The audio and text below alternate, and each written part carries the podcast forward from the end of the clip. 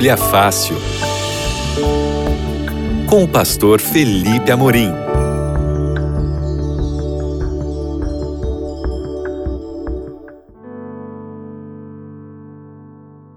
Olá, queridos amigos da Rádio Novo Tempo, que alegria estar com vocês aqui mais uma semana para a gente estudar a Bíblia juntos. Aqui é o pastor Felipe Amorim e nós estamos no Bíblia Fácil aqui na Rádio Novo Tempo e estamos numa sequência estudando sobre as três mensagens angélicas. Você que talvez está ouvindo a Rádio Novo Tempo pela primeira vez, nós aqui na Rádio Novo Tempo nos preocupamos em estudar a Bíblia com profundidade. E nós estamos nesse programa numa sequência estudando sobre as três mensagens angélicas. Já estamos fazendo isso há 11 semanas.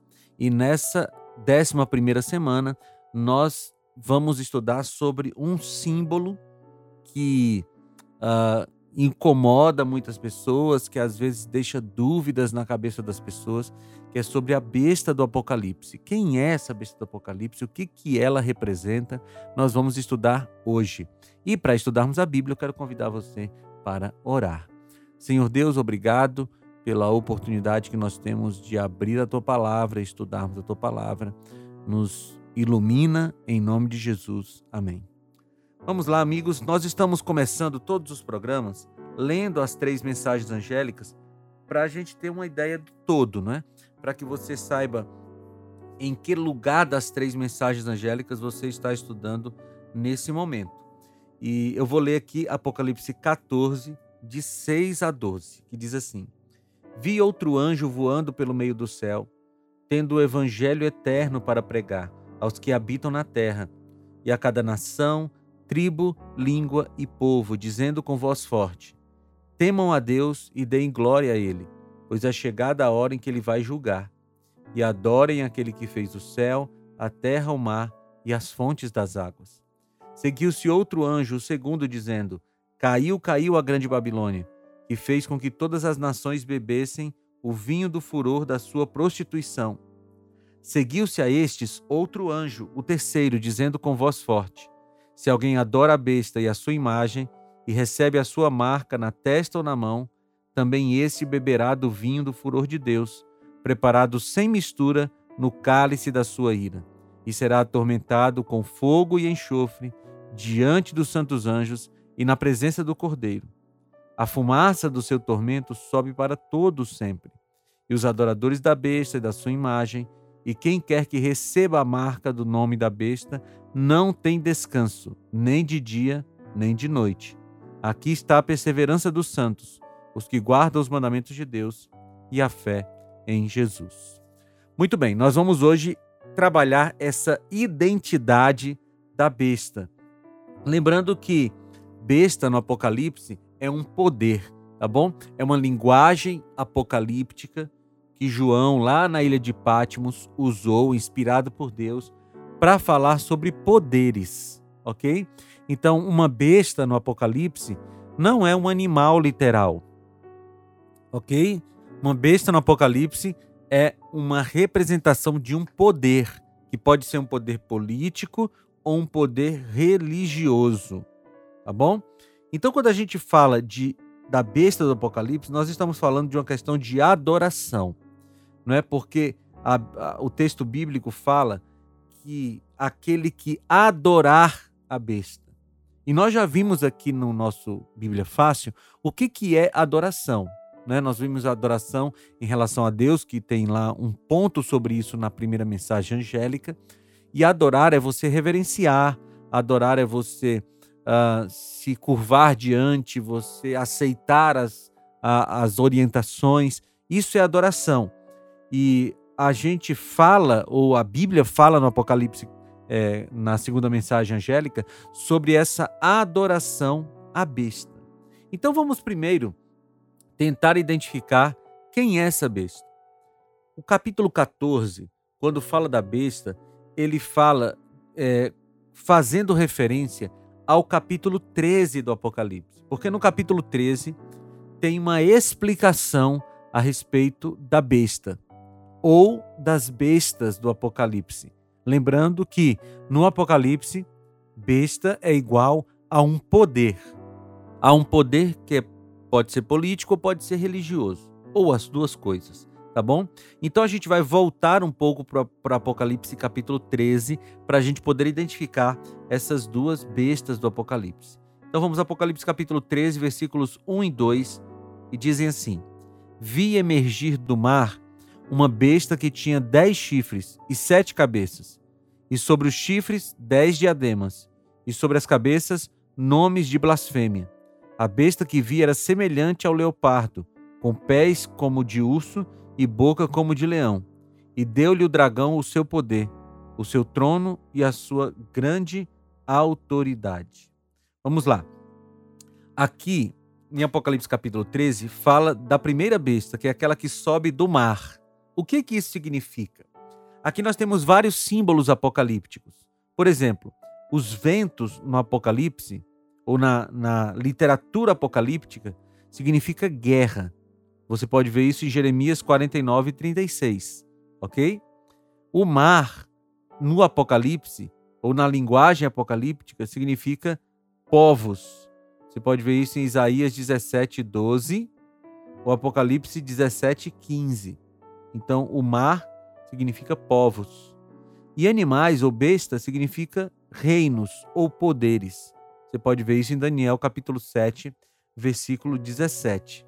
Então, a besta que sobe do mar é um poder que sobe ou que surge em um lugar que tem muita gente, um lugar populoso, tá bom? Já que besta é reino ou poder e mar é uma, é uma representação de uma representação de muitas pessoas, ok? Então a besta que sobe do mar é um poder que surge em um lugar que tem muita gente. Vamos lá, a besta que sobe do mar tem característica de quatro animais. Vamos voltar lá para Daniel capítulo 7, 1 a 8. Nós vamos ver lá quatro animais: o leão, o urso, o leopardo e o animal terrível e espantoso. O leão é, representa a Babilônia, que esteve no poder de 605 a.C. até 538 a.C. O urso, que tem três costelas na boca, né, ele representa a Medopérsia, 538 a 331. O leopardo, ele representa a Grécia, de 331 a 168 a.C. E o animal terrível e espantoso representa Roma, de 168 a.C. até 476 depois de Cristo. OK? Então, ali em Apocalipse 13, nós vemos uma referência à besta, leopardo, né? E o chifre pequeno de Daniel, capítulo 7, que são a mesma coisa. OK? Vamos voltar lá no Apocalipse para a gente entender. A besta, leopardo, representa a Grécia ok? E o chifre pequeno que está em Daniel 7 é um poder que nasce de dentro dessa é, desse animal que é mencionado em Daniel capítulo 7. Eles são a mesma coisa. Se você olhar as características, são a mesma coisa. Vamos lá para as semelhanças entre esses dois poderes. Né? Eles são poderes blasfemos, Daniel 7, 25, Apocalipse 13, 6. São poderes perseguidores, Daniel 7, 21, Apocalipse 13, 7. A boca profere blasfêmia, Daniel 7, 8 e versículo 20. Recebem o poder de Roma pagã, Apocalipse 13, 2. Reinam por três anos e meio, 42 meses ou 1260 dias, Daniel 7, 25, Apocalipse 13, 5 perdem o poder no final do período. Daniel 7:25 e Apocalipse 13:10. Então vamos lá. Vamos para alguns simbolismos aqui do Apocalipse para a gente poder entender. No Apocalipse, blasfêmia é igual a perdoar pecados. Ou seja, quando é que um poder blasfema? Quando esse poder é, diz que tem condições que tem autoridade para perdoar pecados. Como é que a gente é, chega a essa conclusão? Se você for em Marcos capítulo 2, versículos 5 a 7, você vai ver que os judeus tentaram matar Jesus porque diziam que ele estava blasfemando ao afirmar que perdoava pecados. Ok? Então a gente entende a blasfêmia em Apocalipse a partir de Marcos 2, 5 a 7. E outro tipo de blasfêmia é o homem dizer que é igual a Deus. Ok? O homem dizer que é igual a Deus. João 10, 33. Esse é outra, uh, outro texto que nos ajuda a entender o que, que é blasfêmia. João 10, 33, que novamente os, os fariseus, os mestres da lei, criticaram a Jesus dizendo que ele estava blasfemando porque ele estava dizendo que ele era igual a Deus. Então, quando você olha para o Apocalipse e vê que a besta que sobe do mar está blasfemando, é porque ela está dizendo que perdoa pecados e que ela é igual a Deus. Que tipo de poder fez esse tipo de coisa? Realizou ou praticou esse tipo de blasfêmia? Eu quero ler para você um trecho de um padre católico chamado Afonso de Ligório, ok? Olha o que, que ele escreve. O sacerdote ocupa o lugar do próprio Salvador, se coloca no lugar de Deus. Pois ao dizer, ego te absolvo, eu te absolvo, absolve do pecado. Para perdoar um só pecado se requer toda a onipotência de Deus. Mas o que unicamente Deus pode fazer por sua onipotência, o sacerdote pode fazê-lo, também dizendo: Ego te absolvo a peccatis tuios. Inocêncio III escreveu: Na verdade, não é exagero dizer que, em vista do caráter sublime do seu cargo, os sacerdotes são outros tantos deuses. Ou seja, a própria Igreja Católica afirma que o sacerdote, e especialmente o Papa, ele substitui Deus e ele pode perdoar pecados. Isso é blasfêmia. Portanto, a besta que sobe do mar é Roma papal. Ok? Roma papal. É isso que a gente identifica como sendo a besta que sobe do mar. A Igreja Católica Apostólica Romana. Tudo bem? Muito bem, mas no Apocalipse 13 tem outra besta. A besta que sobe da terra. Essa besta que sobe da terra nós podemos ver uma referência em Apocalipse 13, 11 e 12. Você pode ler comigo? Vi ainda outra besta emergir da terra. Possuía dois chifres, parecendo cordeiro, mas falava como dragão. Exerce toda a autoridade da primeira besta na sua presença. Faz com que a terra e os seus habitantes adorem a primeira besta, cuja ferida mortal foi curada. Ok? Amigos, aqui tem uma segunda besta. Dessa vez, essa besta sobe da terra. Ora, se o mar é um local que tem muita gente, a oposição ao mar, a terra, é um local que tem pouca gente, que é pouco habitado. Ok? O mar é uma região muito povoada, a terra é uma região pouco povoada. E essa besta que sobe da terra é um poder que surgiu em um território pouco povoado ok? Fica claro isso no simbolismo bíblico. Apocalipse 13, 12 diz assim: exerce toda a autoridade da primeira besta na sua presença. Faz com que a terra e os seus habitantes adorem a primeira besta, cuja ferida mortal foi curada. Então, é outro poder, tá bom? Não é o mesmo poder, não é a mesma besta que sobe do mar. A besta que sobe da terra é outro poder que vai exercer a sua autoridade a partir do poder da primeira besta. Nós temos aqui alguns fatos históricos que nos ajudam a entender esse período, né? Aonde nós, é, onde nós podemos localizar historicamente essa segunda besta. Alguns fatos históricos aqui, olha. O Papa Pio VI foi preso em 1798. Isso é entendido na teologia como a ferida mortal que a besta que sobe do mar recebe. Por quê? Porque o Papa, o líder máximo da Igreja Católica, foi preso pelo general Alexander Berthier, que era o general de Napoleão, em 1798.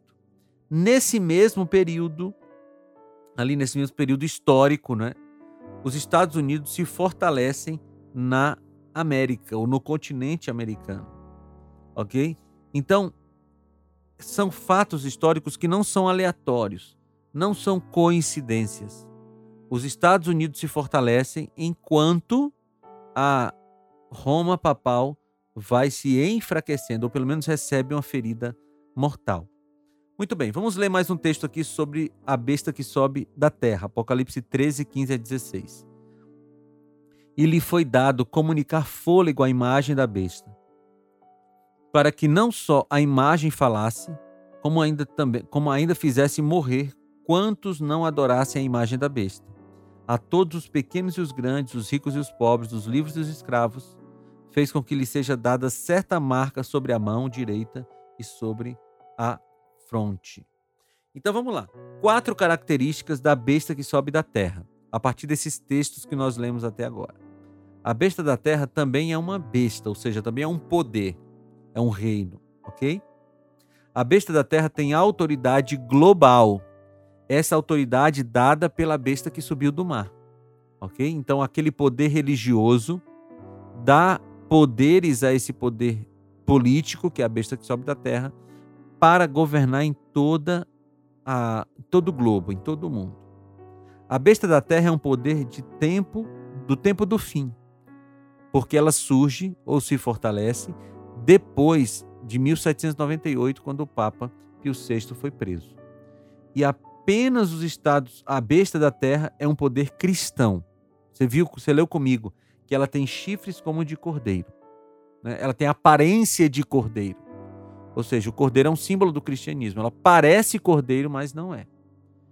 Apenas os Estados Unidos se encaixam em todas essas características. Apenas os Estados Unidos da América são um poder que surgiu numa região pouco povoada da Terra e que domina o mundo inteiro. Só os Estados Unidos, que tem influência no mundo inteiro. Tá bom? Então vamos revisar aqui. A besta que sobe do mar é a Roma papal e a besta que sobe da terra nos Estados Unidos da América. Muito bem, identificadas as duas bestas do Apocalipse, a, a pergunta que a gente tem que fazer é o que essa profecia tem a ver com a minha vida? O que que tudo isso tem a ver com a minha vida? Muito bem. Eu quero relembrar para você outra profecia que nós temos na Bíblia, profecia escatológica, ou seja, profecia que fala do tempo do fim que é a profecia de Daniel, capítulo 2. Você lembra que em Daniel, capítulo 2, nós temos ali a profecia que foi o sonho que foi dado a Nabucodonosor. É, foi um sonho a respeito do tempo do fim, das coisas que aconteceriam no tempo do fim. E esse sonho de Nabucodonosor, essa profecia, é, dizia o seguinte: Nabucodonosor sonhou com uma, uma estátua né, como uma estátua, que tinha cerca de 30 metros de altura, né, 60 côvados de altura, 6 de largura, e a cabeça era de ouro, peitos e braços de prata, quadris de bronze, pernas de ferro e pés de barro e de ferro. Né? E aí, quando a, a profecia de Daniel capítulo 2 fala sobre os pés da estátua, essa mistura de barro e ferro, né? Essa, esses dois elementos que não se misturam, mas essa tentativa de mistura, a Bíblia descreve assim, ó, Daniel capítulo 2, 43 e 44. Quanto ao que viste do ferro misturado com barro, de lodo, misturar-se-ão mediante casamento, mas não se ligarão um ao outro, assim como o ferro não se mistura com barro. Mas nos dias destes reis, o Deus do céu suscitará um reino que não será jamais destruído este reino não passará a outro povo. Esmiuçará e consumirá todos, todos estes reinos, mas ele mesmo subsistirá para sempre. Ou seja, no tempo dos pés da, da estátua, viria o reino de Deus, viria a volta de Jesus, ok? A segunda vinda de Cristo para destruir todos os outros reinos e para que nós pudéssemos é, receber o reino de Deus de maneira definitiva. O que que isso quer nos dizer? Quer nos dizer que Jesus está no controle da história. Por quê? Porque lá na estátua de Daniel capítulo 2, Deus anunciou a sequência de reinos que existiriam no mundo. E ele disse que depois desses reinos, nunca mais teria outro. Nunca mais ah, existiria um outro reino. A cabeça de ouro representava a Babilônia. Está a explicação lá em Daniel capítulo 2, você pode ler depois. A cabeça de ouro, a Babilônia. Peitos e braços de prata, o Império Medo-Persa. Quadris de bronze, a Grécia. Pernas de ferro, Roma imperial. E os pés de barro e de ferro seriam um período de tentativa de domínio por outros reinos, né? reinos divididos, como ficou a Europa depois que Roma imperial caiu. Bem, você, se você prestar atenção, esse, essa sequência de reinos é a mesma sequência que está lá em Daniel capítulo 7 dos animais, né? É, Babilônia, Grécia, Babilônia, Medopécia, Grécia e Roma. Então, as profecias estão se cumprindo, queridos. Agora, talvez você possa ouvir tudo isso e ficar com medo. Puxa, as profecias estão se cumprindo, eu estou com medo do fim do mundo. Não, você não precisa ter medo do fim do mundo. Se você entregar sua vida a Jesus, você pode encarar o fim da história ou o recomeço da história com muita tranquilidade. Sabe por quê? porque Deus garantiu a salvação a todos aqueles que se apegarem a Ele. Eu lembro aqui de João capítulo 3, versículo 16, quando Jesus falou: Porque Deus amou ao mundo de tal maneira que deu seu Filho unigênito para que todo aquele que nele crê não pereça, mas tenha a vida eterna. Se nós cremos em Jesus, se nós colocamos a nossa confiança em Jesus, nós não precisamos de jeito nenhum ter medo do que vai acontecer. Não precisamos ter medo daquilo que uh, as bestas querem fazer contra o povo de Deus, porque Deus está no controle da história. Amigos, Deus estabeleceu reis e tirou reis.